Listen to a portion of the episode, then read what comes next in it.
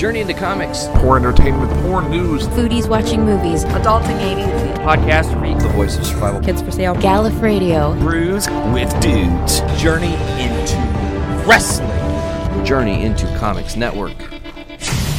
JourneyIntoComics.com. The following, Following. Following Journey into Comics. Journey into It's a comics. journey into Is it comic Journey into Comics Journey into Comics. Journey into comics. Network. Network. Network. Network. Network. Network. production. production. What's up? This is Tyler from Podcastrophe, and you're listening to the best of the week. And here we go. Ladies and gentlemen, you're listening to Journey into Comics. Thursday was okay. Again, carryover from the from the already cleaning. I'm I'm finalizing a lot of the little cleaning things that I've been doing and stuff, and preparing for the weekend. We're gonna go away for a few days. We got a lot of shit to do.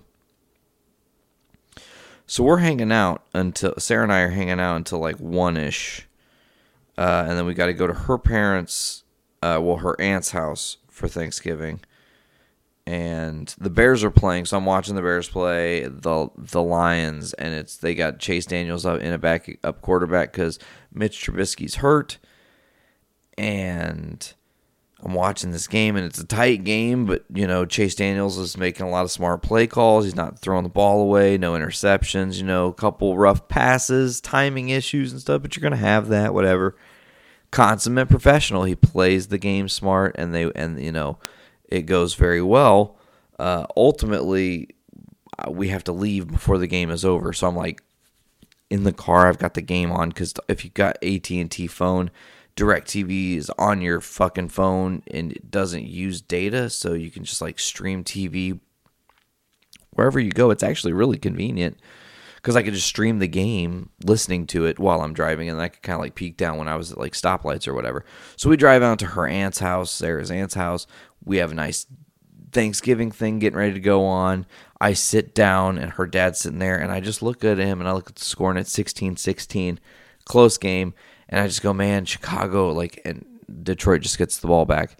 And I go, man, Chicago's defense really needs to step up and, and, and have a fucking big ass play right now. Like, something has to happen as soon as I said that, there was an interception for a touchdown, proving to me once again that I am the master of the universe because I said that it should happen and thy will be done. So it was really cool to see that the Chicago Bears had that interception that sealed the deal. They got that big win. Congrats to Chase Daniels. Congrats to Khalil Mack and that defense. Vic Fangio, the defensive coordinator obviously, and you've got uh, Matt Nagy as an amazing head coach. Those guys, it's just it seems like things are going really smooth there. Hopefully, they continue that streak, going on a little wood knock in there. So let's continue on here. Uh, get to get to finally get to the dinner part of Thanksgiving. Jam the feast. Uh, part one, and I'm like, okay, not feeling right. I think I overate mixture of overeating, mixture of a little bit of nerves because seeing family on Thanksgiving sometimes, you know, y'all know how it be.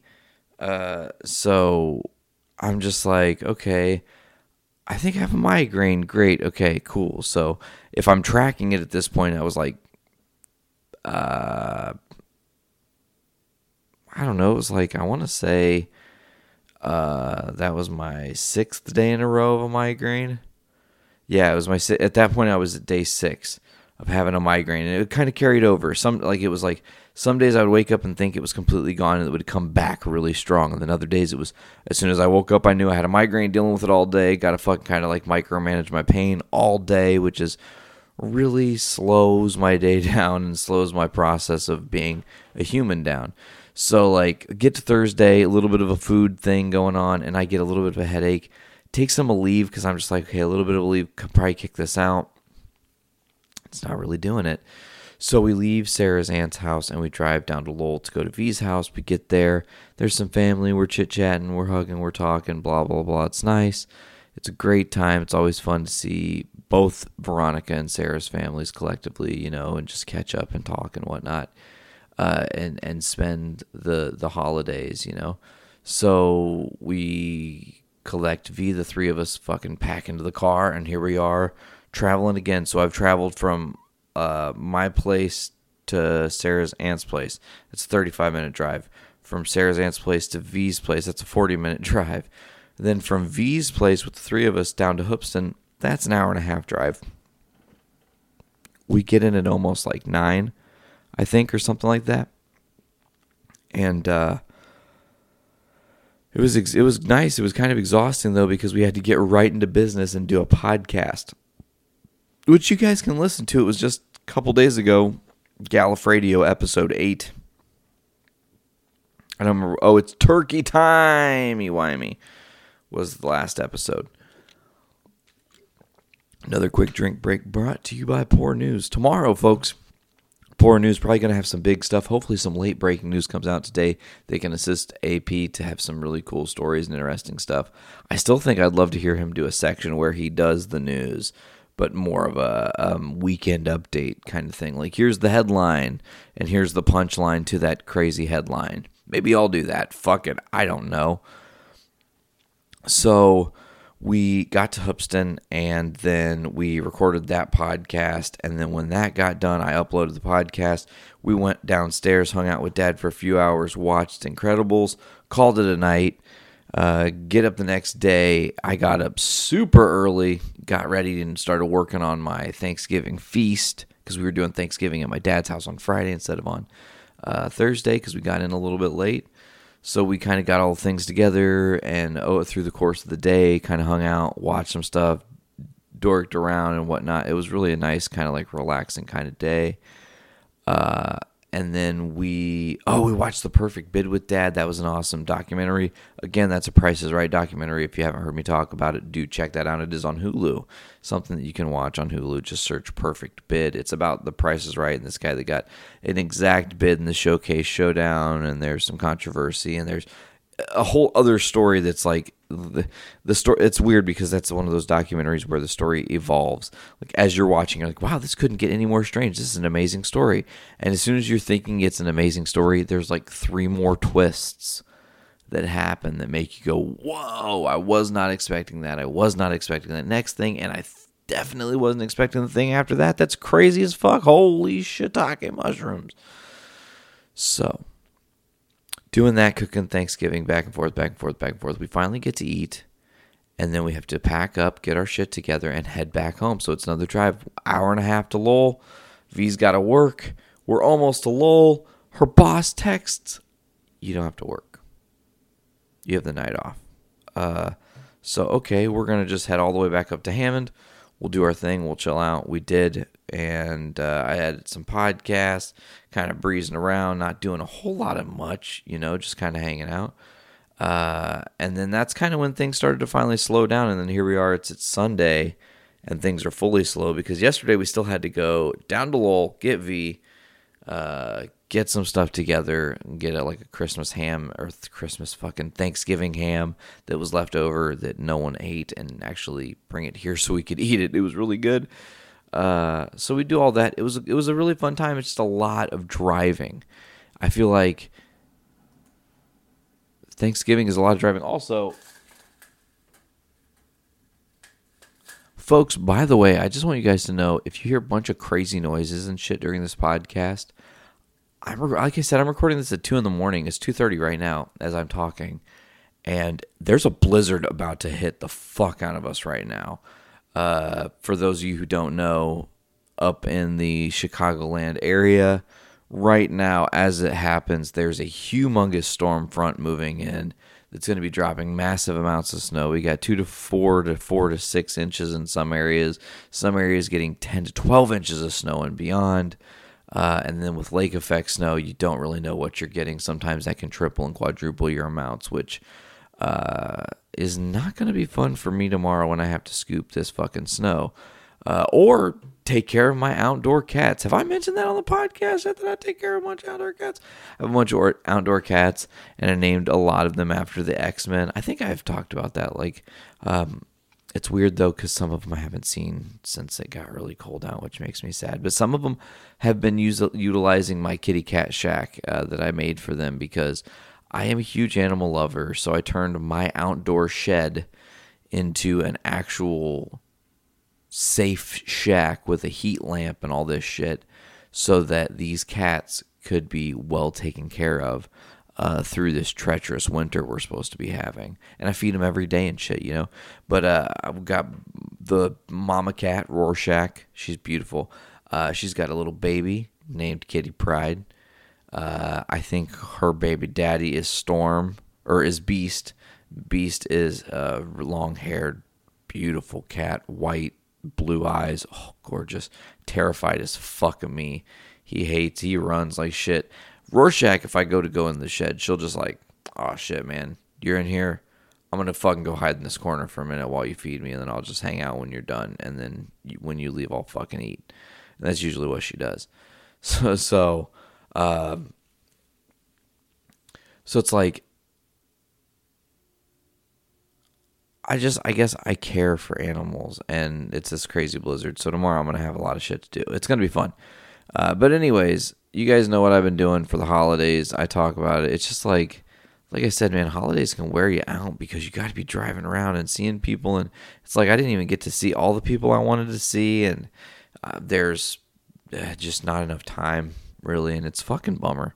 It really is a fucking bummer. But let's talk about some other shit. I got a whole bunch of articles and shit pulled up, conversations I want to talk about. I do have an interesting Thanos theory that I want to discuss. But before we get into that, let's get into a little bit of Star Wars. We'll ease our way over to some DC. And how about we close out with some well, we'll close out with a bunch of different stuff. So we're just going to kind of run the gauntlet here, folks. As former UK Foreign Secretary claims George Lucas plans to shoot Star Wars spinoff Obi Wan Kenobi movie. Um, today, Boris Johnson got up to give his speech at the DUP annual conference in Belfast. He probably didn't expect to send the Star Wars fandom into a frenzy with one simple comment. With the intention of boasting the accolades of the UK, Johnson mentioned the upcoming Obi Wan Kenobi film that is supposedly in the works by Lucasfilms. According to The Spectator, Johnson claimed that the UK had by far the most dynamic creative culture and media industries. He went on to ask the question which was the biggest grossing movie last year? Star Wars. And where does George Lucas propose to make a follow up about Obi Wan Kenobi? Northern Ireland. George Lucas' name drop is what's getting all the buzz, especially because he has not directed a film since Revenge of the Sith in 2005. However, there is a good chance that the former mayor of London and foreign secretary was just using George Lucas's name as a generalization, not knowing, you know, like Lucas, oh, George Lucas is doing it, meaning Lucasfilms is doing it. Uh, Lucas is, of course, the main person associated with the franchise and the British political uh, the B- British politician could have just been referring to Lucasfilms. However, that doesn't mean we can't hope the director plans to helm another movie in the famous franchise. Another point against this claim is Stephen Daldry, best known for directing Billy Elliot, The Hours, and The Reader.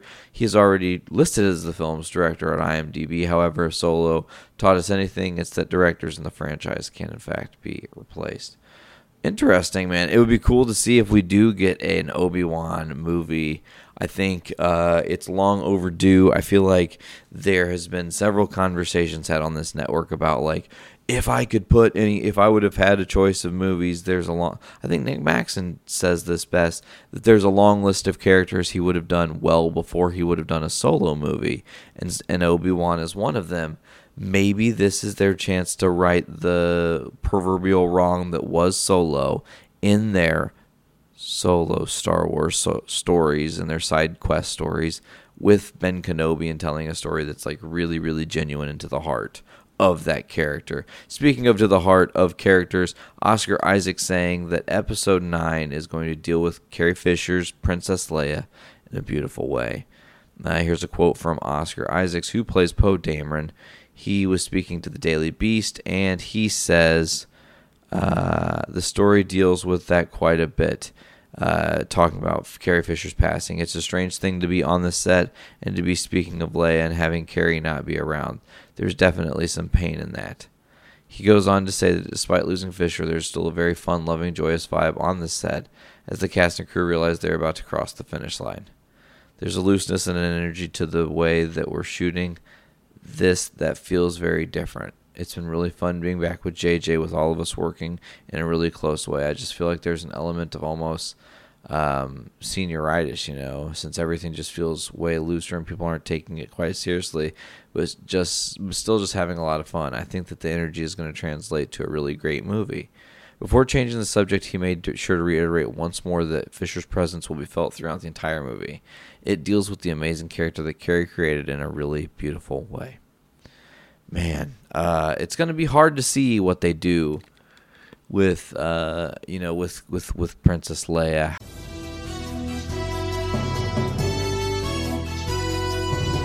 We interrupt the Journey into Comics Network feed for this late breaking edition of Poor News, featuring Andrew Poor.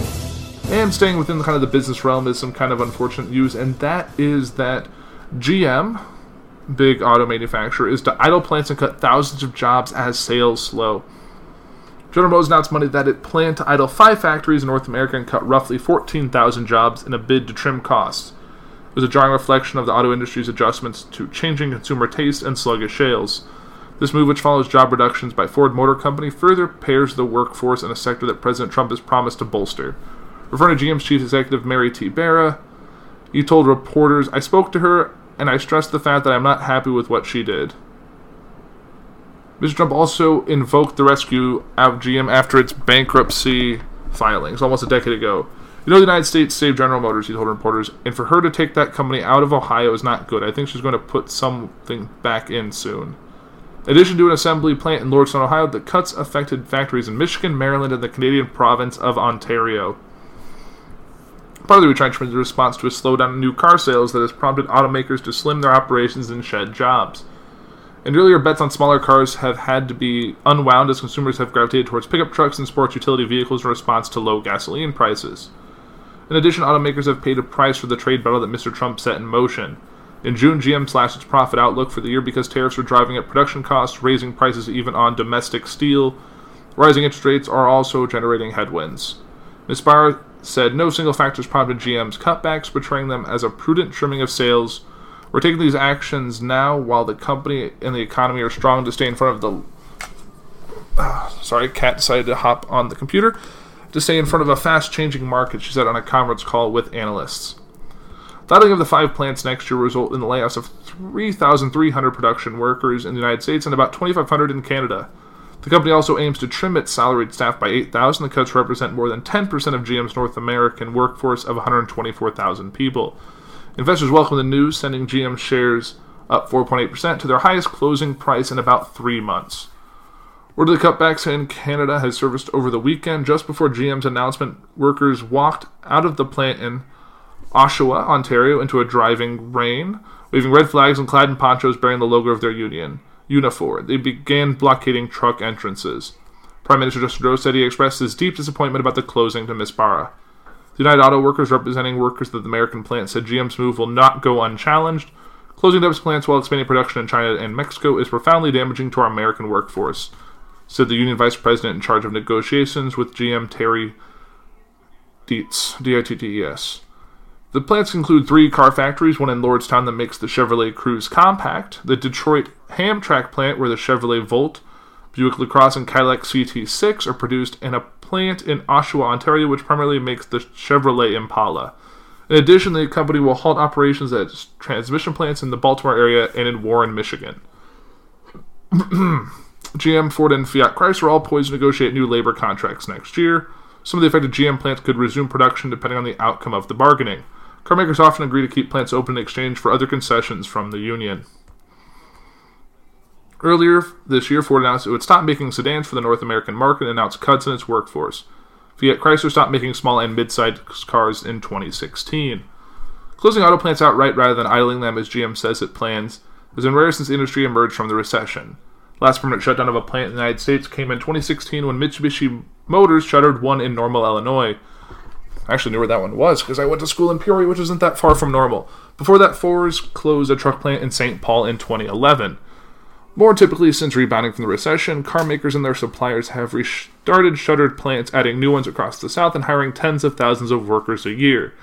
But demand for small size and mid sized cars have plunged. Two thirds of all new vehicles sold last year were trucks and SUVs. That shift has hit GM's Lordstown plant hard.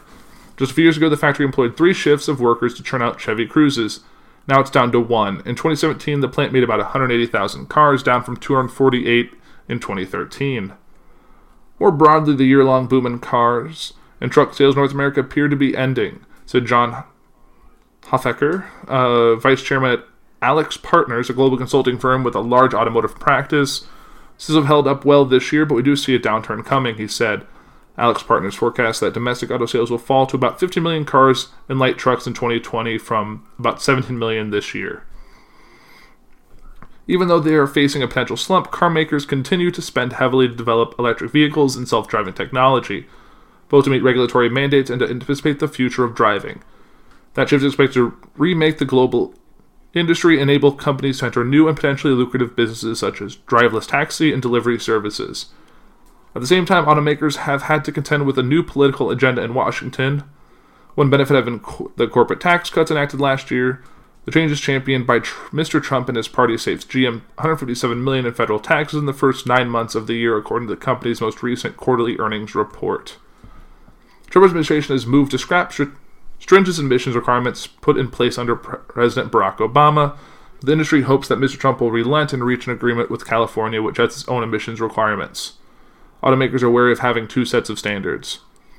Before the election, after Mr. Trump prodded Ford, GM, and other plants to build the United States instead of Mexico or China, as events have played out, however, his determination to rework the North America Free Trade Agreement is expected to have a modest impact on automakers, preserving much of the original 1994 accord.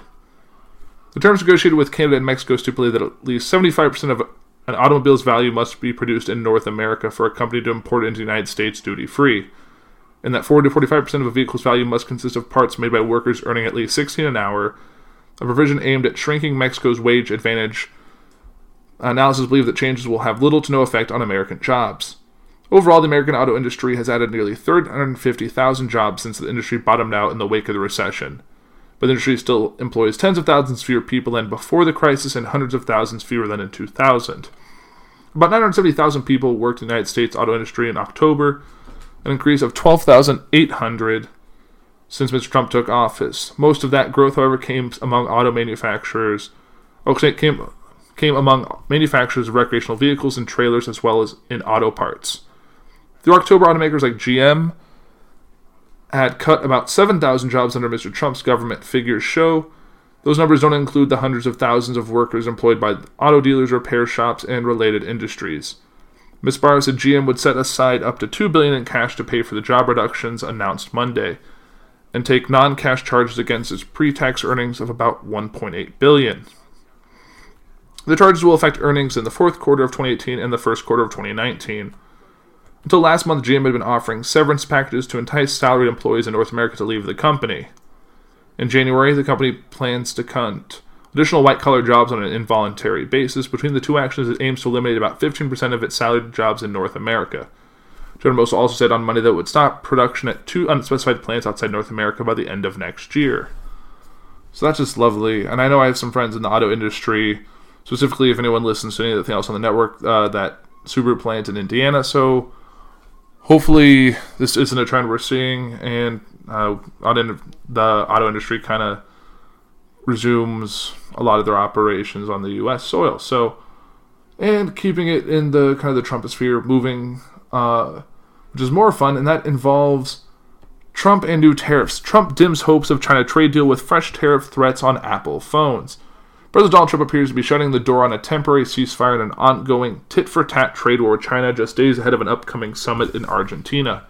President told the Wall Street Journal interview published Monday that it was highly unlikely he would accept an offer by Chinese leader Xi Jinping aimed at averting Trump's plan to raise tariffs on more than 200 billion of Chinese goods to 25% in January.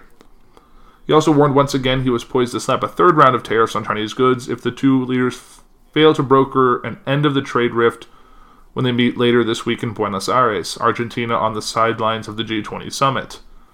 We don't make a deal, I'm going to put the 267 billion additional on, said Trump in an interview, adding the tariff level could be 10 or 25 percent. Trump said in an interview that that could include tariffs on Apple products imported from China, including iPhones and laptops.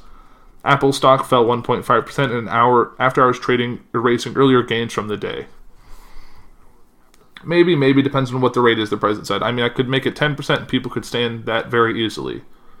The tariffs have drawn complaints from American businesses who are responsible for paying the import duties. It also spurred concerns about renewed inflation, just as the Federal Reserve is set to raise interest rates in December. More than 100 S&P companies have already preemptively telegraphed during the third quarter earnings calls that damage further tariffs would impose on the U.S. economy. Multiple companies, including Walmart, the country's biggest retailer, have warned that prices on everyday goods like shampoo, detergents, and paper goods such as napkins will get more expensive for consumers. In lead up to this Wednesday's leaders meeting, Trump surrogates have continuously warned Beijing negotiators that threats by the president should be taken seriously. Vice President Mike Pence said earlier this month that Trump wasn't in any rush to end the trade war and was willing to more than double the tariffs it already had placed on 250 billion in Chinese goods. The United States will not change course until China changes its ways, Pence said in a speech at the Asia Pacific Economic Cooperation Summit in Papua New Guinea. The upcoming meeting is the only imminent opportunity for a direct encounter between Trump and Xi before January 1 deadline, and investors are eagerly looking for signs for a truce between the two sides.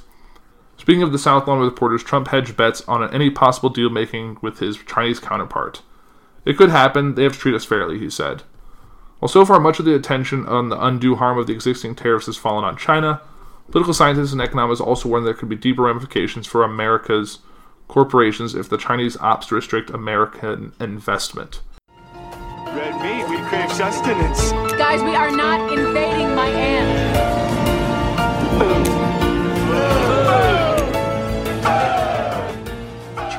We on Brews with Dudes now? Yeah, this is sexy. I'm a dude. Sorry. Shout out to Nick Maxon and Brews with Dudes. We love you. Um, Juicy. Oh, you did it too. You got it right there on the spot. She did it. She did the thing. Yeah, whatever. Oh. She done did it. Okay, so g- let's jump back into it and talk more about our Thanksgiving feastage. You prepped a lot of Thanksgiving. I only prepped a little Thanksgiving. Yeah, you made your turkey, which was delicious. Should I break that down? How yeah, it- go ahead. it Talk about your turkey. It was very good and Okay. worth talking about. First of all, let me just mention that to make this turkey magical, there is like a like almost a uh, there's almost like a timer. You have to wake up at the butt crack of dawn. I'm talking get up early. You got to be up early because you want to get your bird in the oven as early as you can. Okay. What you want to do is you want to take your turkey out. I had to run to the store before this, so it was it took me a little bit longer. I was gonna say typical you didn't get that turkey in the oven until the butt crack of nine. Right. You're right. It was the butt crack of nine. It was like the back dimples remember at dawn. I you was know? making motherfucking sides.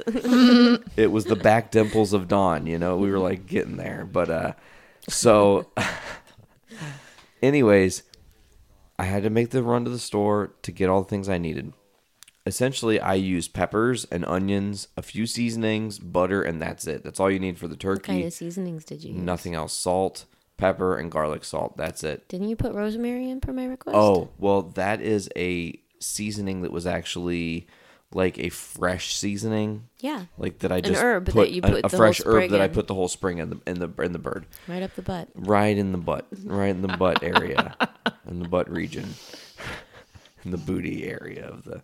Anyways, so um, what I do is you cut up your onion however the hell you want it. I suggest it to be a little bit smaller. You can move the onion around then and get the flavor kind of everywhere within the turkey.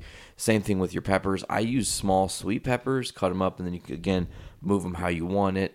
Uh, you're gonna put a full stick of butter in the middle of the bird up the butt, and you want a full stick of butter in the bird in the butt, and then you're gonna take another stick of butter and you're gonna cut it in half and put each half under each wing of this bird, okay?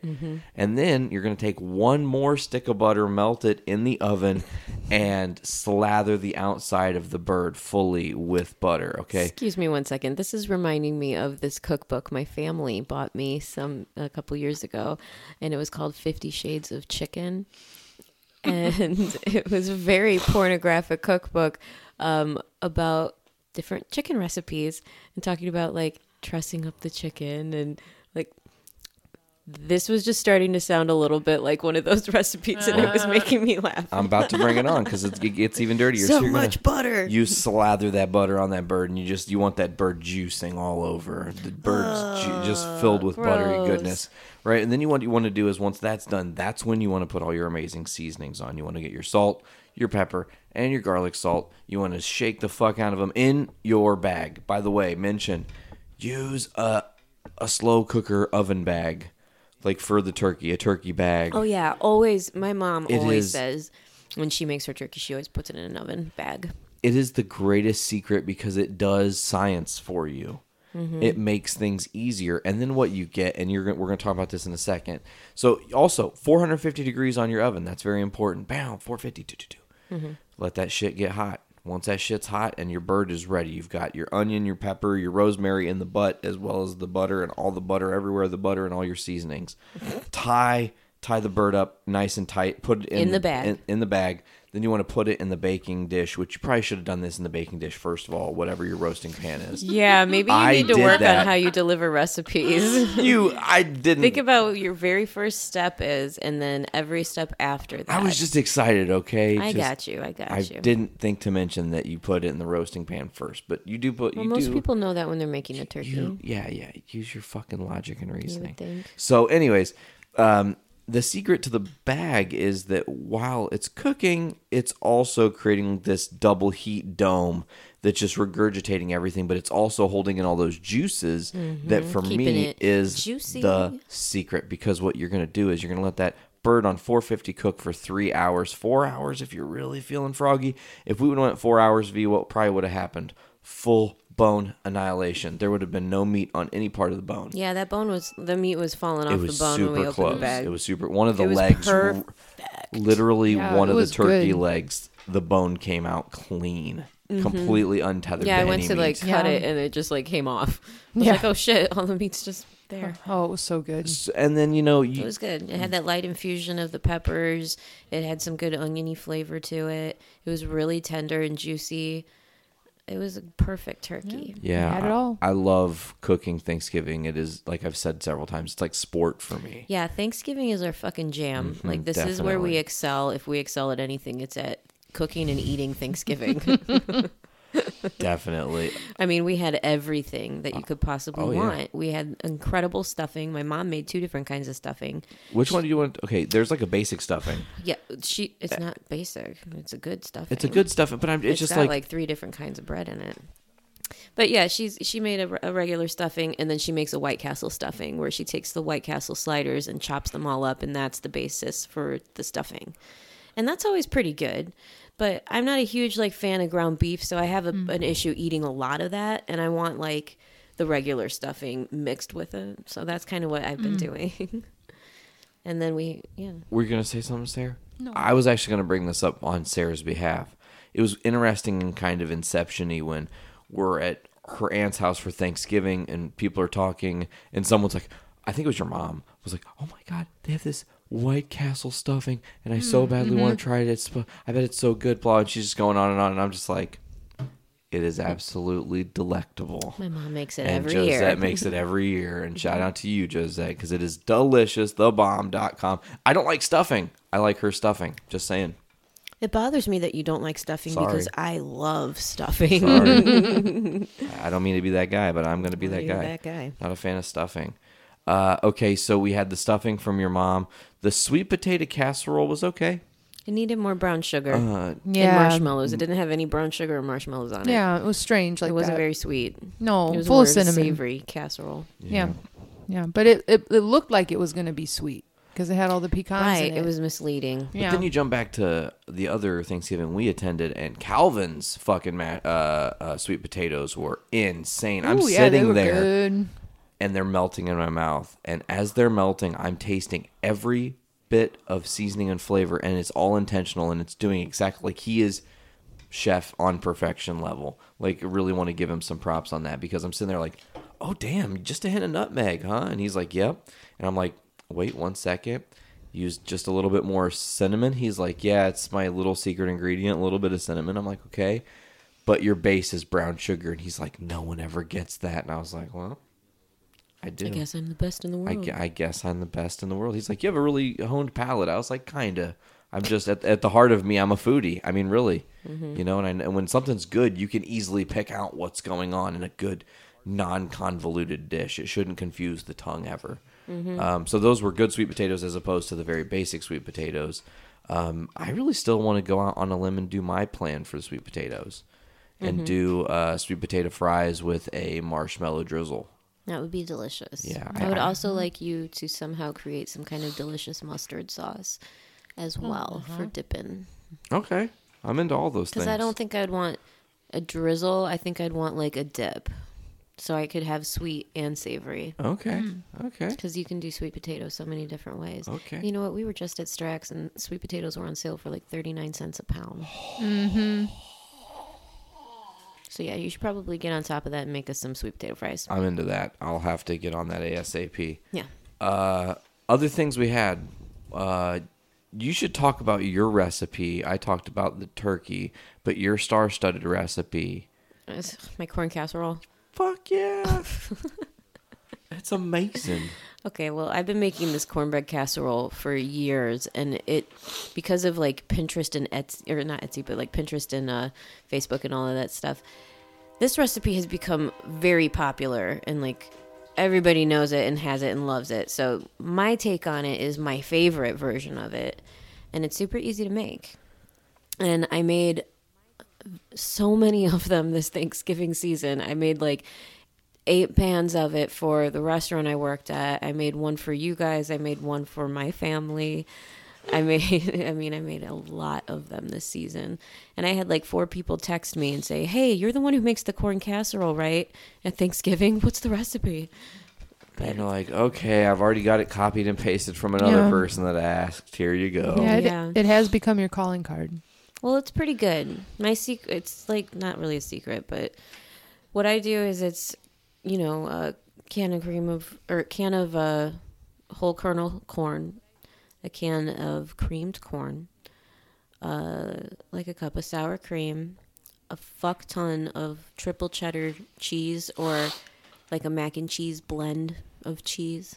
Good to have multiple cheese flavor. I like lots of different kinds of cheeses Totally. in it, and um, butter, melted butter, and then the Jiffy corn muffin mix. And I don't like any of the other kind of corn muffin mix. I like the Jiffy kind, and it's super cheap. They're like forty-seven cents at Aldi's.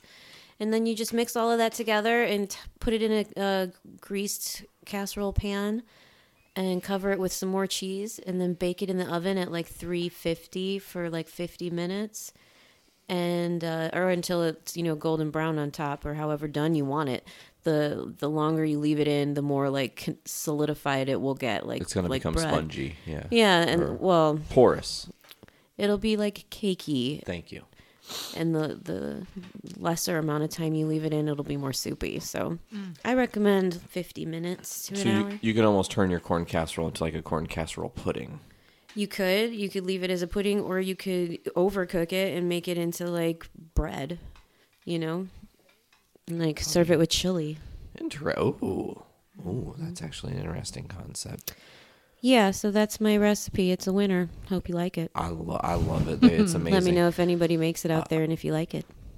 So now we're gonna get down to the real question of question of mm. questions. Do you have a, also a re- recipe, Sarah, that you wanted? To, you know what? Ooh, she makes that dope banana bread. The dope banana bread. But do you know what you did not get to make this year that we only slightly had one of? That I'm so sad we did not have any of.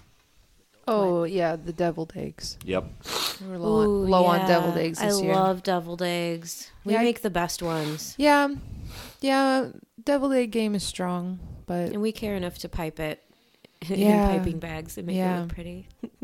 it's true. Consistency is key about deviled eggs, Mm-hmm. and uh, depth of flavor as well. Not uh, not texture. Everybody gets it wrong when they start add, adding a bunch of like textury stuff in there, Right, like, Like, some people like relish in that shit. relish and, and, like or like onions or or scallions or something like that. No, leave it alone. Like use your seasonings and I like celery salt and Worcestershire sauce in mine. yeah, it's super good that way. Mm-hmm. Brown mustard and a little bit of yellow mustard. hmm Yeah, the yellow mustard. A little bit of mayo. Yeah, you just you gotta go. There's no good recipe. Right, and then you have salt to and just pepper do to it. taste yeah, you keep that day. You keep doing a little bit of this, a little bit of that until you get it right. That's Mm-hmm. how you got to do it.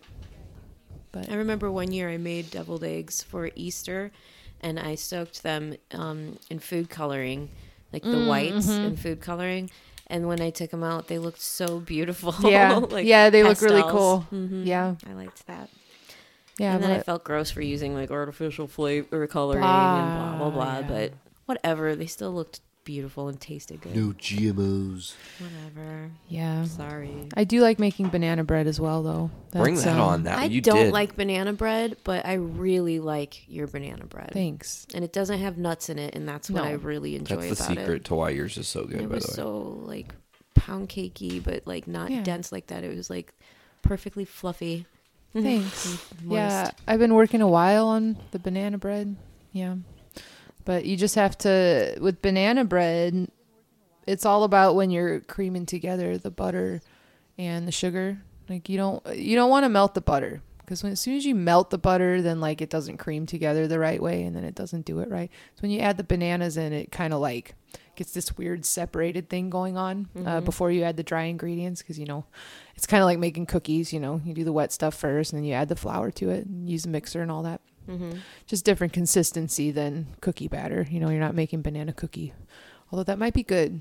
Banana might be cookies. good. Oh damn. Yeah, I haven't thought be. about that, but like, yeah, I have the recipe icing. written out, um, but I don't, I don't feel like getting it. Yeah, you don't have to get it. It's okay. Get She it. Yeah, I don't want to read banana recipe. bread. How about that? yeah, but yeah, I made that just Man, I'm fly. really craving some pie now that we're talking about all these desserts. Oh, and the bananas are also key. You have you can't use fresh bananas. You have to wait until they are like almost all the way brown or very very brown. Yeah, that, Um, that's, that's the key to That is the key because you have to have them at a consistency that they're just going to like mash and also the sugars are more developed when they've had a chance to sit around. Right, they're sweeter. Yeah, they're sweeter. So, um yeah, that's the other key. Good point. So good. We're gonna fuck the sodomites in the. It,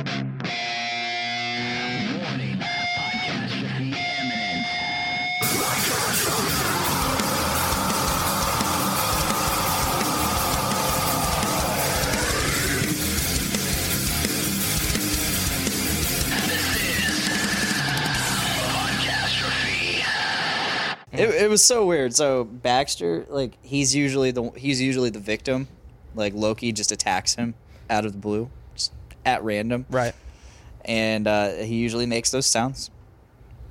And Which one's make? Wait, which one's making the sounds? oh Baxter, Okay. all the way. He's a little bitch. Sometimes he run. A lot of the times he just runs away, and Loki just chases after him and keeps pestering him, because Baxter just doesn't want to be fucked with. Eventually, He's Baxter. alpha cat. Yeah, but he runs away, so that's not very alpha. I mean, it is though. He's just like, dude, fuck off. He doesn't want to waste his time. Yeah. But then uh, there have been ti a lot of the times when I've been watching, Baxter like literally just says "fuck this" and he like stomps Loki, but Loki doesn't give up and they just fight. Um, then last night Let or them fight. last night or the night before, I heard him. I heard him making those sounds, but this time he literally he was charging after Loki, but he was making still making those bitch ass sounds. I'm gonna get you! And he, he he went after Loki and he attacked Loki himself. I'm tired of your shit. but he was making those sounds. Like I was like, what is, what are you doing?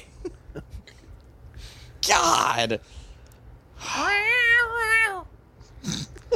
You know, Baxter is just a, a strong, independent cat who wants to lay around and lick his asshole, which had a hole in it a while ago. Smelled, story. Smelled really bad. True story. Uh, Loki doesn't need to fuck with him. when He's trying to lick his asshole. Like, like you're describing this whole situation to me, and I just picture Baxter like sitting on his ass, like licking his asshole. Because I imagine that's what Baxter does. You're not Baxter. and, uh, you know, Loki comes up and's like, hey, No, Loki literally just stop licking your asshole. and Baxter with a mouthful of asshole is like, no. Don't lick my asshole. And Loki's like, I don't want you to have that mouthful of asshole. Like, stop it. Stop licking your asshole. Baxter, Baxter's got more of a mouth of asshole at this point. He's like, no. no. welcome to podcast Matt. Episode title: Mouthful of asshole. Yeah. Better get that asshole out your mouth right now. Yeah. like, god damn it. Like I told you, I and told that'll that that title will appeal to the younger kids Yes, too. yes, it 'Cause They're all about eating ass. Yeah. but they're not gonna understand. They're not gonna know what they're getting into. They're gonna be like, "Oh yeah, ass eating. I can get. I can listen to this." more butt stuff, right? And yeah, then- I'm and down then- with that. And then they'll listen to this whole episode, get a lot of stuff talking about like actors and comedians diversifying, and then some like all that serious talk, and then whatever else we talked about for a while. And the last- and then, the then a last 10 cat eat its own asshole. being a cat being oppressed while he's trying to eat his own asshole. Like this is a social fucking movement here. Like cats should be free to eat their own assholes on their time. Okay. I'm taking that chair away from you. I Please second don't. that Please- movement. Please, please don't. I like No. it. I'm so comfortable. Like Good. I have never been this comfortable on Good. a podcast before. I don't have any interesting topics to talk about. I don't know what else I have to say. Yeah, I'm good. Went on vacation. The weather was beautiful. You know, I've been trying to get Skylar to move for a decade, and within the first ten hours of li- of being there, she's like, "I want to move here." So, but of course, it's right when I get into an apprenticeship, and then the job market for my trade isn't very good down there. So, still stuck in Indiana. Thanks, woman. Thanks, woman. But I can't complain because she told me without me asking that she wanted to move away from Indiana. So That's the first step. that's that's a big first step. I'm never moving states again. Ever. I don't I don't know how I don't I mean I understand normally I would say I don't know how you could leave and ever want to come back to this fucking hellhole, but you went to Chicago, which is worse than this hellhole. So, I get it. Like this is the lesser of two evils, for sure. But Indiana is one of the most depressing places in our nation for a reason. If I were to move, it'd be down south, but it would have to be because of of job, of work. Like that'd be the only reason why I would move at this point. So Or like just overall mental health like hey, the weather's nicer today. That's to actually make me happier. Like nah, fuck it. all right. like fuck science, I guess. Like It's all a joke anyway. It's all theories. There's no such thing. oh god. There's no such thing as scientific law. Oh god. They're theories. We've had this conversation before. and I agreed with it all. But I also know but I but I also know that cold weather makes people less happy psychologically. It's not good for your mental health. The lack of sunlight too. Yep. You need that vitamin D. You gonna get this vitamin D. Think- Yuck. You think that's what the sun does anytime it comes out? Gonna get this vitamin D, boy. You're just like, oh, thanks. son." He's like, say it with the damn chest. oh, thanks. Oh, My wife just texts me and says, "Hey, Ruby has a splinter in her finger. I need your help when you get home." Get some fucking Like- tweezers. Like, Put some, amputate. put her finger in yeah, some hot cut her, water. cut her finger off. It's done. It's done. Yeah. Hot water. Get some tweezers. There you go. Saved your life. You're welcome, kid. I never tried hot water. Yeah. I got a lot of splinters as a kid. I was outside a lot more.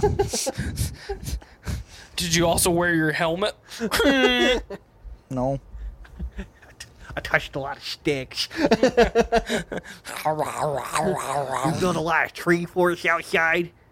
Yeah. And then uh, I got splinters from them. My wife says I can't hold her down and get it out at the same time, Sit on her. and and stop reading our text on the podcast. Get the fuck out of my life, Cal. I don't have anything else to say. If I Yeah. sit, if I sit in this recliner anymore, I'm gonna fall asleep. Let me ask you one question. eye. Where would you move? Um, if I was gonna move anywhere in the U.S., uh, three locations.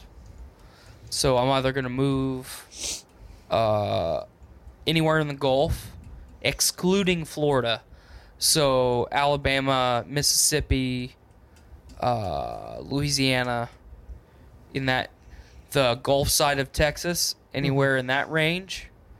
Because I've always said that Texas is actually America and everyone else is pretending, and I still agree, or I still hold that opinion. Um, and then uh, if I had to stay more towards the heartland of the U.S., it would definitely be Tennessee. I've lived in Kentucky and Tennessee both. I thought I think you, as long as you stay away from major metropolitan Kentucky, um, as far as Louisville, Lexington, Memphis. Memphis. Well, Memphis is Tennessee. Oh, yeah, no, Memphis is. Um, as long as you stay away from Louisville and Lexington. Yeah. And you stay Louisville. you stay more more rural. Uh, Kentucky is not a bad place to live. Um, Tennessee. The nice thing about Tennessee is you go south, you're closer to the Gulf. You go east, like southeast, like Chattanooga. If you're in Chattanooga, you can be within you can be in seven states in 30 minutes. So there's a point called Lookout Point in Chattanooga that when you're standing on it, you can see seven states from that place. So I think I've been there. Chattanooga is actually uh, one of the fastest growing tech hubs in the United States. Um, a lot of companies, you know, I'm just going to throw like uh, Them in Houston. Apple. Well, a- Houston is what it is for a lot of reasons. One, you don't pay any state income tax. So that's a big draw for a lot of companies. It's the fastest growing city in the U.S., and it has been for over a decade at this point. Um, your your tax benefit in Houston is so much greater than the tax detriment that you have from being located or being based out of California. So a lot of the companies that were uh, really strong in Silicon Valley have actually moved their headquarters to Houston. Uh, you know, because it's a major port. the The tax structure is really beneficial. Um, just the overall economy is better than California. Um, maybe not as profitable, but it's not as expensive to live there. Yeah. Um, it's also not on fire. It's also not on fire. I mean, they do have hurricanes and fires, so you got you get a little bit of both. Um, but yeah, so like if, we were to pack up and move to Tennessee, if Tennessee was my only option, we'd probably end up in Knoxville. Uh, since it's a college town, it'd be a little bit closer to Lafayette, but still not miserable shithole like Lafayette is. Um, and then if I had a third option, it would be uh, Colorado, Montana, Wyoming, not Pacific Northwest, but Northwest. You know, I wouldn't I wouldn't want to live in uh, like Washington because Washington is quickly becoming what California is, and that's not beneficial to anyone. Um, Oregon is great for a lot of reasons, but it's also less than ideal for a lot of reasons as far as the stuff that I like to do. So they have a lot of really archaic uh, hunting regulations that, you know, much like not being able to buy alcohol in Indiana on Sunday for a hundred fucking years. It's a pretty dumb law. Mhm. You know, they have a lot of the same kind of shit in Oregon. I mean, you can smoke pot there, but you can't you can't shoot a mechanical broadhead. Like that's important to me because I'm a hunter. But um, so yeah, I, I think for me, if I can't choose, if I can't be by the ocean, I want to be by the mountains. Um, I'm tired of looking at fucking corn, man. Just tired of it. Mhm. It's it's miserable. There's nothing to do here. And if you look at like people would make the argument, well, you know, Wyoming and Montana have some of the smallish the smallest population counts in the United States. Yeah, I definitely wouldn't disagree with that a bit, but for an outdoorsman, It's beautiful up there. for an outdoorsman like myself who I don't have a lot of opportunities here because it's so fucking expensive in comparison, um, I could have a pretty, pretty uh, bountiful life in Wyoming or Montana. Now I, I have to deal with the winters, which is what I one of the things that I complain about here. Um, but in Montana, it's not zero degrees with ice and snow that that is now compounded because it was 30 degrees four hours ago and now it's zero. You know, when it's fucking cold in Montana, which I've spent time in Montana in the wintertime, there's a couple feet of snow and it's fucking cold. But it's not ice, snow, ice, snow, and then just fucking miserable for everybody. If it's bad, it's bad. You stay at home. I think uh, it's because probably the um, the lake effect snow. You know, we get from good old Michigan up there. Yeah, I mean, you got yeah, and it, I mean, as much as we are prepared and equipped to handle large volumes of snow versus like uh, Houston, they got a small ice storm that rolled through. There was like It was a couple years ago. Atlanta had like an inch of snow and it shut down their interstate. yeah, for like three there was days. there was like Yeah. an eighth of an inch of snow and a little bit of ice in Houston a couple years ago, and they pretty much shut everything going in or around Houston down. They got to Austin too. Yeah, just because they don't have the equipment to handle it. And, you know, people don't take into account that maintaining a fleet of snow plows and all the the ice and snow maintenance equipment is expensive to maintain. And if you only have ice every fucking decade, like There's no need for it. it's pretty dumb to invest the money to buy that, you know, to put the capital forth to buy that and then maintain it.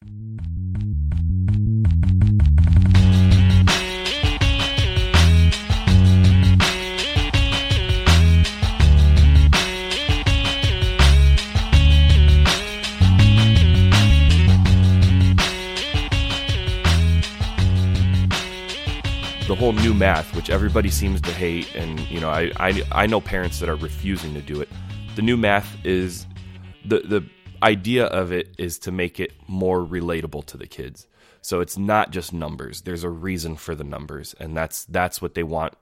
That's what they want kids to take away from it is why are these numbers and why you know how do you group them and stuff like that. And that's that's the idea of new math. I'm not saying I'm a fan. I'm just saying that's that's that's the idea behind it, and I understand the idea behind it, and it works for some kids.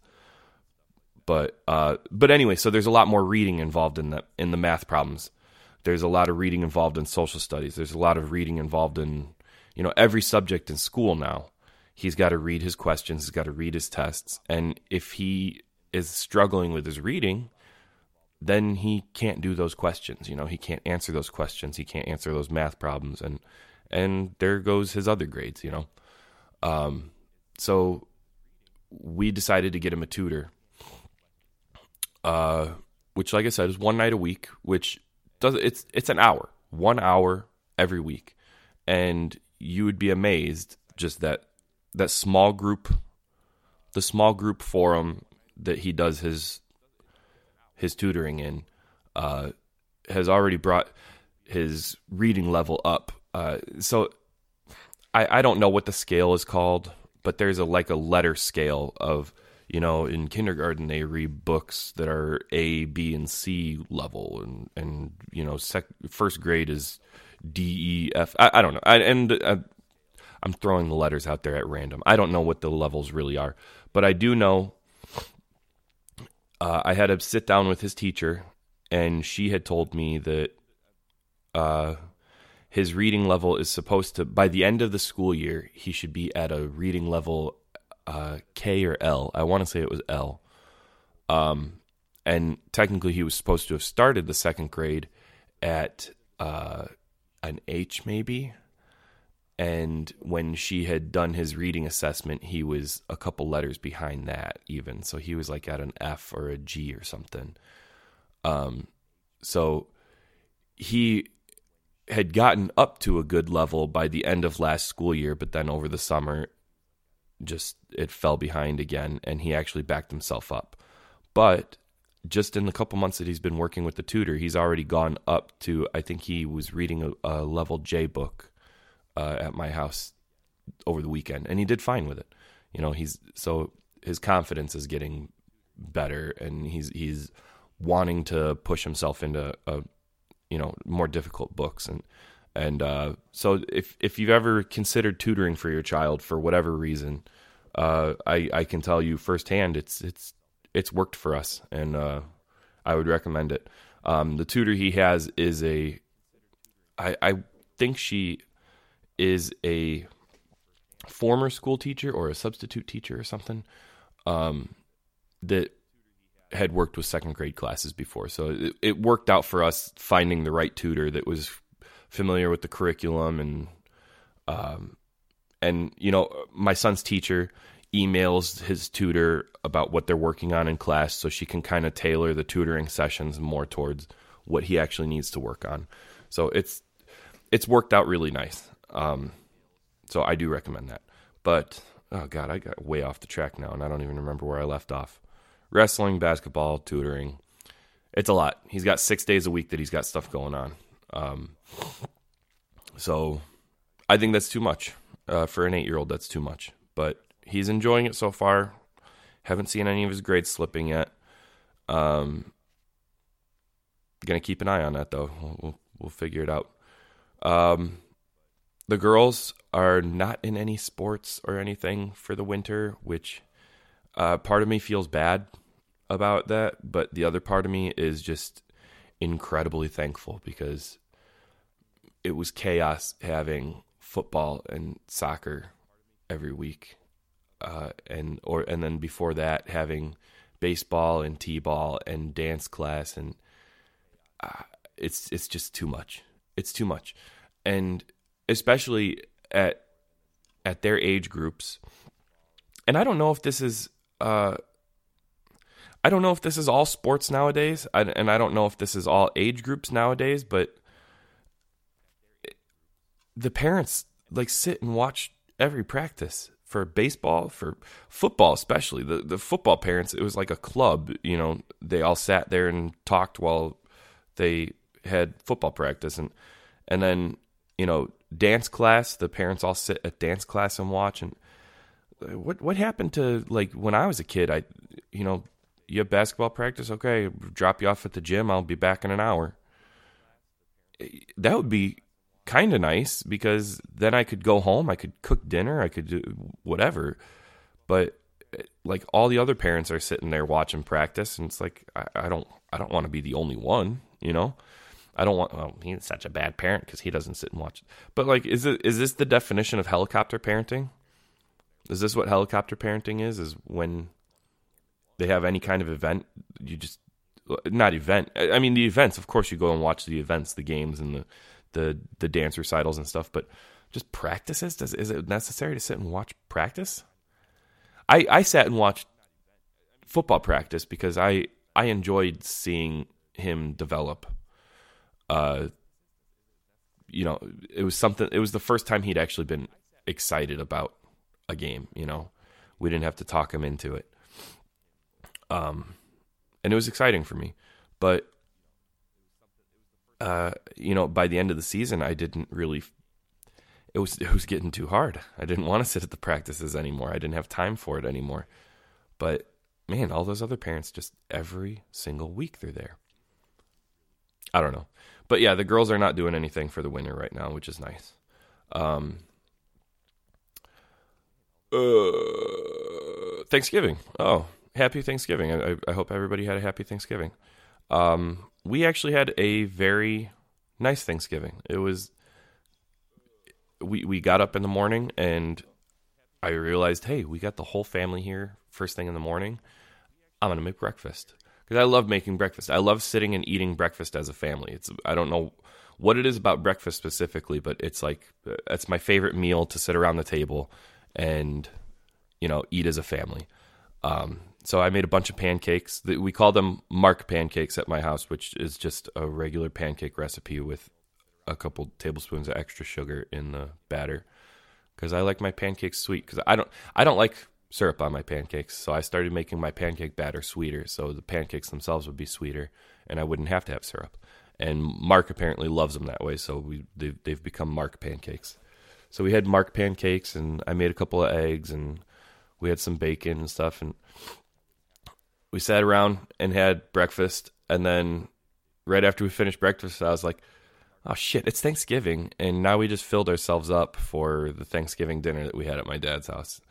Uh, so by the time we got to my dad's, I was able to, I was only able to eat a plate, and uh, here, here's okay. Here's something parenting related for Thanksgiving. Uh, what the hell do your kids eat on Thanksgiving? Because uh, my uh, Mark only ate. I'm trying to think. He ate a slice of ham. He ate a couple of rolls, and that may have been it. That may have been it. And then Scarlett, uh, Scarlett usually eats a little bit of everything, so we got her a little bit of everything, and I feel like she took about five bites, and that was it. I got Livy a plate with a little bit of everything, but Livy was throwing a tantrum uh, pretty early on, actually, right before we started getting our plates together for for dinner. Uh, she started throwing a tantrum, and she wouldn't come up and get anything on her plate, so I just made her a plate. And then she sat there for an hour on the couch pouting, and she wouldn't eat. So by the time she actually got to her food, it was cold, and I mean she nibbled on it, but I don't know. I I what what's so wrong with Thanksgiving dinner? Like what? How could kids possibly not like just turkey and stuffing and mashed potatoes? That's that's, that's the good stuff there, you know. It's not like it's something crazy that they need to be picky about. It's just turkey, you know. But uh, what what do your kids eat on Thanksgiving? What what don't they eat? Are, are, are you one of the parents? You, you you make your kid a plate. It's got one slice of turkey and like a a small dollop of plain mashed potatoes with no gravy? What what is what is it? What do your kids do? Because I know not every kid eats the Thanksgiving stuff. I know it's not my, just my kids. Um, but yeah, maybe leave a comment on my Facebook. What, what do your kids eat for Thanksgiving? And if you have any pictures from your Thanksgiving, I want let's see some pictures of your families. Um, you know, nobody's sent me any pictures of their kids, and nobody's sent me stories about their kids yet. I, I, I really would like to hear that stuff. I'm not just like I'm not. This isn't just something I'm saying. Oh, you know, oh, this is about families. I want to hear. No, I really want to hear about your families, and I, if you have good stories, I'd, I'd like to tell other people's stories, or, or, you know, uh, show off your pictures on my Facebook page, please. I, I, it's, I think that would be a lot of fun. It'd be fun for me to see. It'd be fun for other people to see. But, uh, and then we go to every night, every Thanksgiving uh, after we're done eating dinner at my dad's. We go to my mom's house and have dessert there, and yeah, it was a good time. The kids all had a good time. It was fun all around. Good holiday. Um, and this uh, actually, this is kind of what made me want to do this uh, divorce episode. Actually, since we're talking about Thanksgiving, we'll roll it right into the topic of the episode because uh, the holiday schedule is one of the up to this point has been a very uh, contentious uh, subject with me and my ex. Um, so, uh, I guess just to dive right in, um, when we got our divorce finalized, and actually before we even got it finalized, uh, after our preliminary hearing, um, our custody arrangement was what they call the Indiana parenting time guidelines minimum, which in the state of Indiana, I'm sure there's one for every state, but in the state of Indiana specifically, it spells out, you know, the custodial parent, which uh, custodial parent refers to the parent that uh, the kids primarily live with, who is primarily responsible for them on a day to day basis. That's the custodial parent. Um, and the non custodial parent would, in this case, be me, um, because they live with my ex. Um, in Ashley's case, uh, Ashley is the custodial parent for Scarlett, and her ex is the non custodial, which uh, I I want to say in majority of cases it is the the mother is the custodial and the father is the non custodial. But I have seen it uh, the other way around too. So I'm not I'm not saying it doesn't happen. It does happen. Um, just, I just feel like it's a little more rare, um, especially in in you know a traditional conservative state like Indiana. It's it's it's more you know they always lean a lot more on oh well it's more important for the mother to be with the kids and you know that's not always true. Sometimes it it, it goes the other way. Actually, we uh, Ashley and I are friends with a couple that uh, the the I'm not going to name names or anything, and I'm not going to give their specific situation, but um, our friend just married her boyfriend, and they just received custody of his son uh, through, you know, there was a, a whole legal circumstance it was the reason why he was able to get custody, and it was very much deserved. Like I, they, it needed to happen. It's a, it was a very good thing that it happened, because the the boy is in a much better household now, um, having a much more normal upbringing. Let's just we'll, we'll leave it at that because I don't I don't want to call anybody's business out uh, without their permission. so, um, anyway, so I am the non-custodial parent in in this case, um, and under Indiana parenting time guidelines, uh, that means that I receive every other weekend. Uh, they come and stay at my house, which uh, starting tonight actually is my weekend. Um, they stay at, my house Friday night. It's supposed to be from six o'clock Friday night till six o'clock Sunday night. That's the legal definition of it. But you know, the the times are subject to change. The the they we we change the times. uh, You know, my ex works until like four thirty every night, so for her to come home and want to spend an hour with the kids is, I, I mean, sometimes it happens that way. Sometimes I'll I'll be working late or something, but most of the time she just says, "Hey, if you want to get them right after school, that's fine." And then they'll go back to her house. You know, since she lets me have them a little bit early, I'll I'll let her pick them up. You know, at five o'clock or something on Sunday instead of six o'clock. Um, we usually try to work around each other's schedules in that regard. It's time for Brews with Dudes.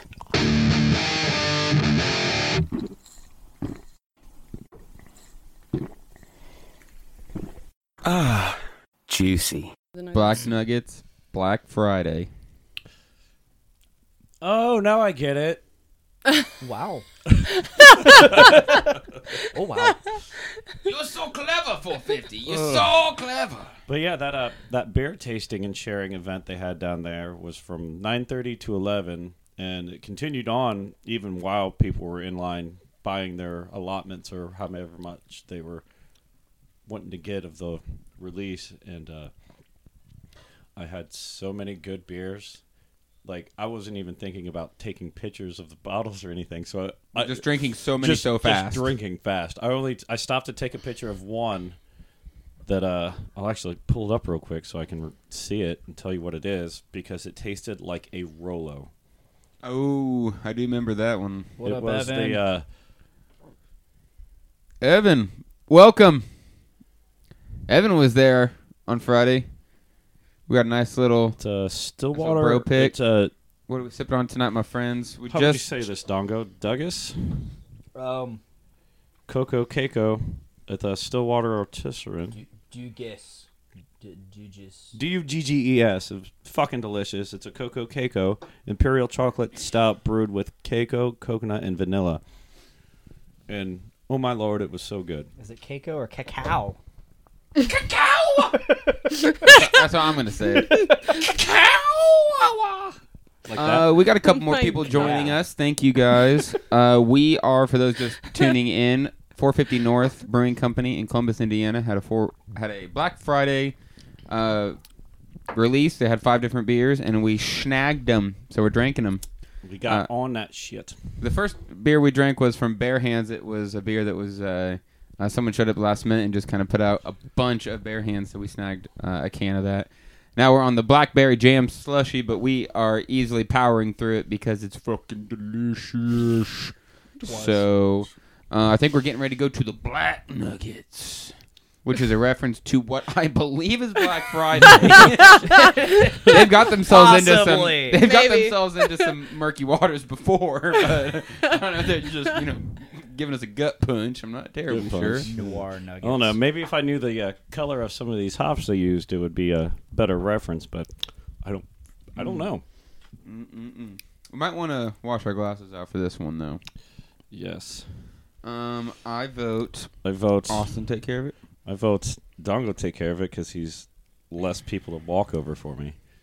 Mm, I mean, Looks like we are gummed up at the gears here, folks. we are not going to be able to continue the show. All right, So right, he- he's um, failing on his social media side, even though he is a podcasting fool. I can only say I, it only shows up who's friends with mine that are watching, Hmm. not everyone. So I'm doing what I can. So sorry, I'm no good. And here Uh, comes Jess Wadley thanks. to the Thank you, rescue. Jess. oh, she's so sweet. She is. We were done for. We're gonna all- stop. We, we were, Yeah, we're were just going to be like, nope, done. There's no way we're drinking these. Those- she's like those big fucking babies. This podcast is gonna go forever. And, and- and They I haven't- they've certainly only done wasn't going two to be the one to beers. say. I, I certainly wasn't going to be the one to go, Sarah, you do it. I was gonna volunteer if we had to stop. just I mean, longingly looking at the beard. Just I love you, undrank beauties. This could have easily been a great extra life show. Just us staring at beers. just staring it down. Who's Maybe going to we'll win do this? I mean, We, should do. You know what was it? Uh, um, the guy who plays Ron Swanson. Oh, uh, Nick Offerman. Do you remember when they when he sat in front of the fireplace just sipping on scotch? Yeah. And it was uh, it was like a ten hour loop. Like, it it showed different angles, but it's just him sitting there. He doesn't say a word. Yeah. He's just sipping. we should totally do a brews with dudes where we spend a whole hour Just just sipping. sitting in front of a fire drinking, not saying a word about it. Anything with I like Nick that idea. Offerman is It's just a great idea. Ah. He doesn't seem to be playing a character. Like when you watch Aw, all his thank different you. stuff, No. it's just very rarely. that- that's his thing. Very rarely does he, you know, play a character. Shout out to Jess for Yeah. cleaning those glasses for us. We're taking it easy tonight, guys. We're cozy. We're cozy on the couch. We don't want to move. Just want to enjoy one another's company. Look at Evan's comments sitting down there on the Facebook Live. Yeah, he says that black nuggets is so smooth and soft. Mm. I like the way you describe things, Evan. Yes. smooth and soft. I am excited to drink this. Excited? I'm up. Is that the word? Assad. I Oh, that video popped up. I can't believe that like, I had never. I mean, I I've seen the video in the feed, but I never watched it. Yeah. So I was like, I I'm gonna watch it. I'm it's gonna so watch good. it. That is the perfect video of it. And that video made me realize just how bad everyone else's impressions of it are. Uh, my impression of it is just fine. Yeah, I wasn't. it's I wasn't saying at this point. It's a part of my of my, But of my thing. a It is, uh, lot of the impressions I've heard of it. the only way to answer a phone anymore. Assad. oh, Assad, dude. And the face makes more sense now too. Like,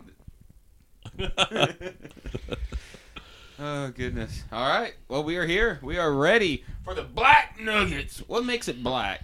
Let's find out. it is a triple IPA, Vic Secret, Amarillo, and Mosaic. I'm not following why oh. they Oh. called it what they did, except for the fact It was a Black Friday. it was release. Black Friday.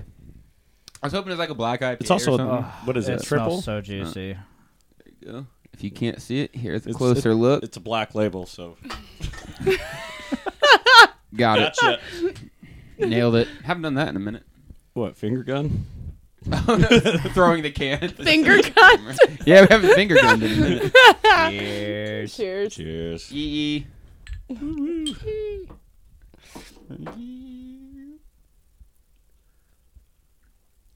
Mm. Juicy.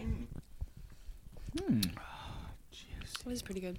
It's got that classic juicy feel and taste, with a little extra. It's juicy. It's. Might you help me translate this? It's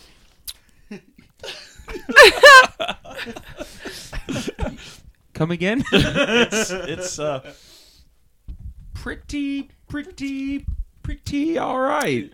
That's what he's trying to say, folks. It's hard to see. for you Uh, for you watching even the for- live. even for people watching live, they're They're like, like, what the fuck is he? "We are doing? off the rails. What is going on over here?" Is he drunk already? What the fuck? It's been a long day. It's been a gloomy day. I know he looks like my favorite GTA character, but Jesus Christ, man. Uh, yeah, you're. Uh, Yep.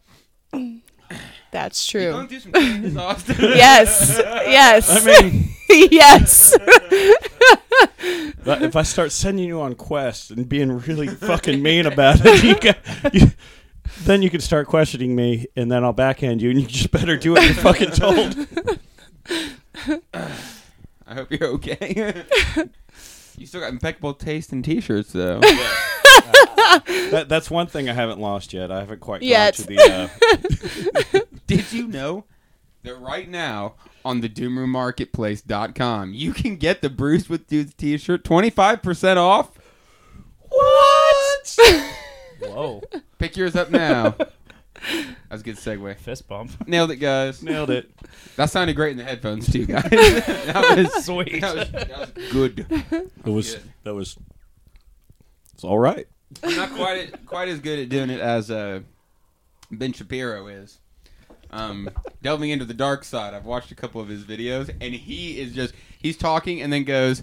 And by the way, did you know that? And he's just in it. He's in the cell. He's like, it's like, I want to buy life insurance now. like, I thought we were talking about one thing, and, and then you just you just. Oh, I, sold. I, I've I've caught that with the uh, the ESPN uh, guys, uh, Mike and Mike in the morning. They're just able to just like They- they're- they'll be talking and then and then they'll just be like boom right there into the ad, A- and then they'll kind of like talk about it a little bit, like they're like, "Oh shit, man, that sounds great," and then they go right back into what they're talking about, like whatever sport it was, You're like- and you're like, Did I just get like like in real life like did, did did they just put a submissive message with their voice?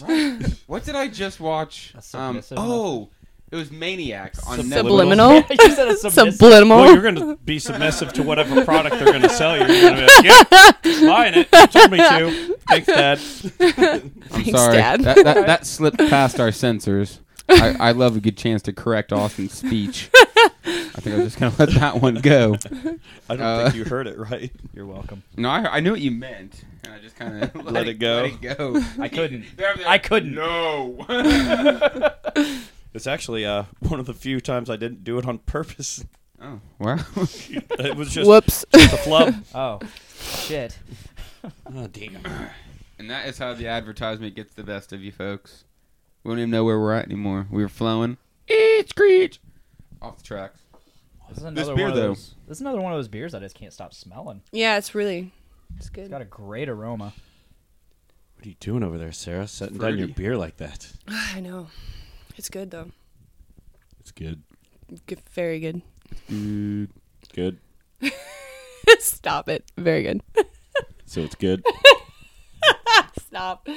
so good. Mm. I'm really digging. Like in my head, I can almost see the Brews with Dudes logo right there over the table. like, like I, I know it's there. You know, just take a look. You just yeah. And It's- in my head, it's just it's right there. I can see it. It's just floating right there. Hope y'all enjoy that. It took me two months to figure out how to make the fucking thing float.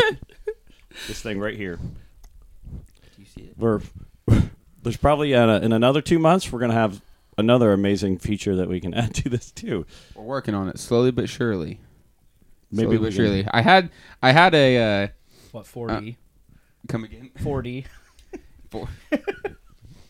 We're We're, gonna figure- tasting it and it just splashes with beer on Mm. people's I faces. like that idea. That we can get yeah have some little extra effects. Aroma vision. Mm. Get I some think- picture in picture. That I was think aroma vision would be like perfect for this. It would be. To maybe, s- just maybe smell some the beer. bubbles. I don't think that that's on anyone's priority list, technology wise. It's not on mine. like, I don't think I want Hey, anybody maybe- to smell my podcast. Maybe maybe in the soon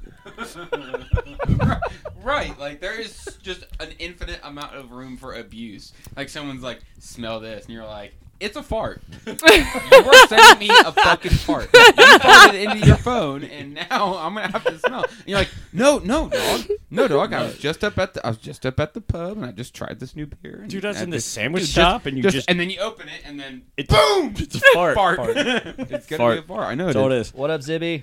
Zibby. Zeljan. He says hi again. This is the second time we've talked during a live video today. Awesome. Did Did you see my other Rogue? Yeah, the Rogue video? Bruiser Dudes one. Yeah, I saw that. I liked it too. I had. I went ahead and clicked that like. Like the whole time I was setting it up, I'm like, I don't even want to. I don't want to do this, but I need to do this because I've got so much shit to get rid of. So go to the doomroommarketplace.com and pick up some stuff today. Twenty five percent off your whole order, um, including the Brews Dudes t-shirts. Um, we're gonna order more t-shirts. We're gonna get green shirts with the Oh, Pizza shit. Man. We're gonna get the Pizza Man t-shirts. You're gonna get the Pizza Man. Are you gonna wait until St. Patty's Day for the green shirts, or no? we're gonna. now? It's gonna be the awards show in January that we'll have. Okay.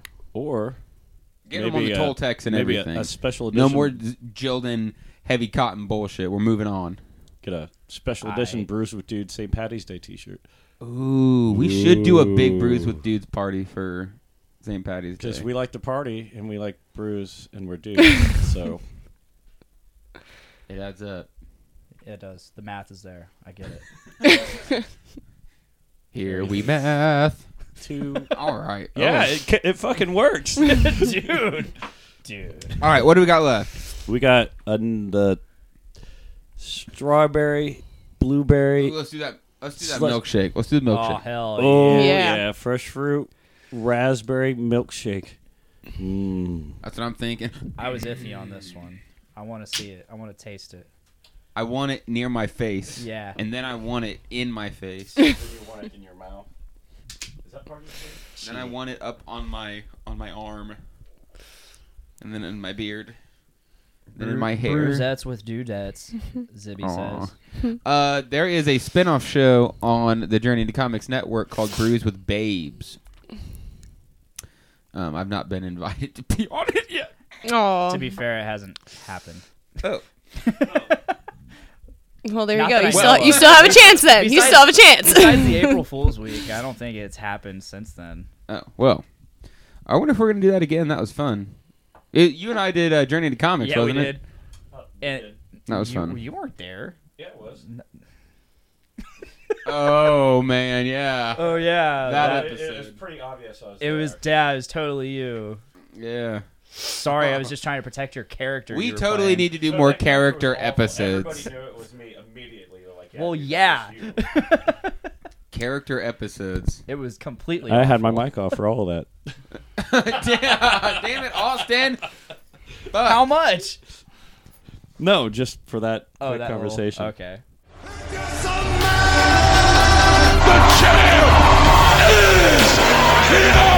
Do I have everybody's attention now? Feel like we're almost at a tipping point here, folks, and this is something I want to bring up out of this thing. I feel like the women's pro wrestling division within the WWE almost needs its own brand like WWE EVO for Evolution, Evo, and then have that be all women's wrestling and make amazing matches. And then you can really flesh your stories out and give these ladies the time and give them an opportunity. And sure it can be a 1 hour show before raw or a 2 hour show before raw or hell do a 1 hour show before raw a 1 hour show before smackdown that's all of them that you put into a 2 hour program that you run exclusively on the fucking network. People are in. People are buying in because of who's on that. And oh it's like well you don't you don't want to limit them. You could have them do regular matches on raw and smackdown too. You could have them weave in and out do almost 205 live styled things as well you know? But i think that ronda moving to smackdown's interesting. I don't know how you do it. Will you take the raw title off her? Would you force it? Would you be like some sort of uh, blockbuster deal random shakeup where ronda and becky switch sides? So they technically have to switch titles, but they neither of them were beat. And it's like, well, look, they, I mean, they had the same value essentially because they were introduced at the same time. They one represents Raw, one represents SmackDown. You're the best of your fucking brand, so you're just switching your color essentially, red to blue, blue to red, and I- I just I don't know I don't know how they would do this I guess. But they want to do that. It's possible for them to do that. Will the brand split continue into 2019 who knows? I'm not sure we've got some more Ronda Rousey news here I want to make sure I find it before I say that, and of course I fucking open my mouth too fast because I'm gonna lose it. Okay, so here's some interesting stuff. Ronda Rousey appeared on Monday Night Raw to confront Nia Jax this week ahead of the TLC pay per view, um, but a lot of fans were kind of more paying attention to Ronda's red eyes that looked bloodshot, and her jawline looked uh, kind of green, like she had been bruised. Um, so one Twitter fan wrote, Dear Ronda Rousey, please fire your makeup artist. Thought your eyes were bleeding at first. Thank you. Why does Ronda wear the weirdest looking makeup? Another wrote. All comments on her abilities in the ring or on the mic aside, who the hell does Ronda Rousey's makeup? Another fan asked. She's freaking green, people, and unless you want to look like a zombie, you never wear red eyeliner. Whoever keeps doing Ronda Rousey's eye makeup needs to be fired immediately. One fan even said the green marks on Ronda's face weren't from makeup, they were bruises. Those are bruises from the kendo stick. So they point out that, that they're bruises from the kendo stick back to what we had happen at the Survivor Series. And man, it, it definitely uh, it definitely shows that she had some bruises that they had to cover up. Uh, poor Ronda Rousey, but she's tough as fucking nails, y'all. You gotta, you have to give her some props. Uh, now, Charlotte Flair posted a photo uh, on Twitter from Survivor Series, and I forgot to mention that during Survivor Series, she put uh, Char- uh, Charlotte put Ronda's head uh, in between a chair and then stomped it and like you know crushed her throat or whatever. And Charlotte posted the photo and then put a little asterisk and says missing from photo at uh, Queen of Spades Charlotte Baszler, Jessamyn Duke, and Marina Shafir, which is the other three horsewomen. So Shafir was quick to respond, posting, Dis bitch, okay, okay. Missing entirely from photo, Charlotte's flair ability to beat Ronda Rousey without multiple weapons. Elsewhere, Lynch continued her social media feud with Rousey. The two originally booked for a champion versus champion match at Survivor Series, but Lynch had to be pulled from the event with a concussion and a broken facial bone. I've never seen a judo master get so easily thrown, Ronnie. Lynch tweeted on Sunday. I'm convinced you let one of your turkeys at the ranch peck these replies out. Which one of them wrote this one? Sonya. Uh, mentioning the NXT Women Champion promoted a res- oh oh oh Shayna Shayna Sonya. She said which one of them wrote this one? Shayna. Mentioning the NXT Women Champion promoted a response from Baszler. Shayna Baszler says, Don't try to name drop me in this attention grab. I'm too busy holding down the division. You couldn't. Shayna two time. Hashtag. And the man, Becky Lynch, you know, had tweeted before that. So, uh, Lynch, who has made a sport out of blasting people on Twitter, was quick to retort, saying, The only thing that bonds you, Ronnie, and I want to say, Mary and Jessica, is you all ran from another sport that beat you. So make no mistake, if I choose to drop anything, it will be you, not your name. By the way, give me your best. Give my best to your leader in her hurty mouth. I'm stronger every day, is she? Baszler wrote back, I never ran. I got sick of seeing you river dance and decided to come change pro wrestling. You don't learn to drop people by being dropped, homie. Besides, you got bigger sharks to worry about. I don't care about you. Move along. Dang, I mean, four horsewomen feud going on. I love it. It's uh, interesting in professional wrestling. It gets fun when shit like this goes down, you know? Uh, also, Becky getting. Uh, getting a little bit under the skin of Ronda also tweeting a video of the crowd chanting Becky's name during an appearance from Ronda Rousey and Becky saying, "Hey Ronnie, does this give you meanness envy?" Meanness. that is funny. I said meanness. meanness envy. That's the episode title, folks. See, that's how sometimes shit goes happening. Me envy. Okay, that's cool. Okay, anyways, so uh, let's move on here. We've got some more WWE stuff. I already told you guys that uh, Xavier's pretty pissed off that they keep uh, saying that he uh, that Raw swept SmackDown at Survivor Series. It didn't happen. Uh, you know, obviously Xavier just really going hard at at the WWE and just calling them out. But anyways, we got. Uh, I'm gonna look. I just got a bunch of news articles now po- posted up, folks. So I'm trying to decide where I want to go now. Oh man, uh, I'm gonna keep going on to some WWE shit, and then we'll get done with. It. Okay, so some. Um, I was talking about Becky Lynch and Charlotte. They're having a match uh, at TLC, which we're to get into in a little bit. But Asuka has joined them in that match, uh, winning a match, uh, which was the uh, what do you call it? Uh, the uh, another they did another battle royal to determine who was going to go into the match, and it ended up being Asuka. So that's pretty cool. We've got AJ Styles throwing shade at Lesnar, talking about how he night in and night out and defended the title. Uh, interesting that Kairi Sane has hand, foot, and mouth disease. She says the fever has gone down, but now my hands, feet, and mouth have a mysterious eczema. Uh, ouch, you go to the hospital with it, even if the United States hand, foot, and mouth disease. It's disease that infants under five year olds have been examined.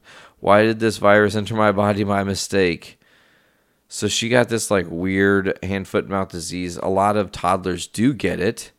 Uh, so that sucks for Kairi Sane, the former NXT Women's Champion. Hopefully she recovers soon and gets back in there and hopefully wins that title. And if not, hopefully she gets called up soon because I'm ready to see her on the main roster. Kairi Sane's dope. Uh, da, da, da. What do we want to go to now? Uh, let's talk about how people are just making fun of uh, Bobby Lashley, uh, essentially saying that he looked into some stuff on 4chan to come up with the term beta male, which is something he's been throwing around. I don't really like Bobby Lashley. I don't really want to cover him. I'm done talking about Bobby Lashley. Fuck you, Lashley. Get out of my fucking life, you dick. That's what I want to say. Let's talk about. You know what? Let's talk about this because Seth Rollins, uh, you know, WWE had reportedly had plans for Elias to win the Intercontinental title a few weeks back. Elias is currently receiving a babyface push on Raw with a slow build, but it sounds like WWE was really about to push him through the red brand roof. Uh, he was set to win the title from Seth Rollins when they turned Dean Ambrose heel last month.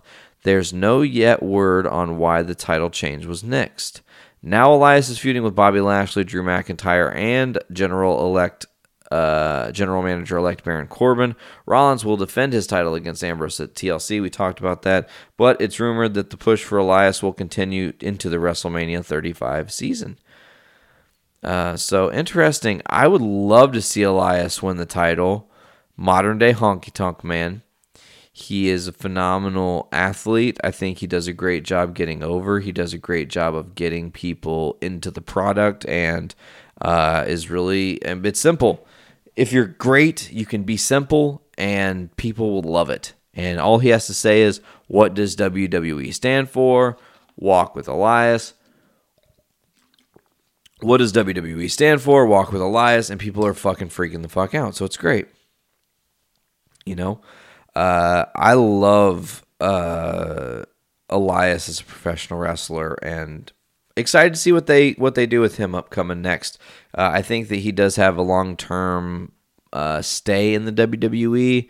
Uh, as long as he keeps himself clean and doesn't do anything stupid to get himself in trouble, I think he has a long tenured career as the modern day honky tonk man. Roman Reigns, you guys know that we obviously been talking about him. He has been absent since he made the announcement that he has leukemia again, so he's been kind of, you know, with his family and recovering and getting his shit right. And uh, he just uh, appeared on a Georgia Tech football tweet that where he just said, "I'm the real big dog here. To hell with Georgia, baby."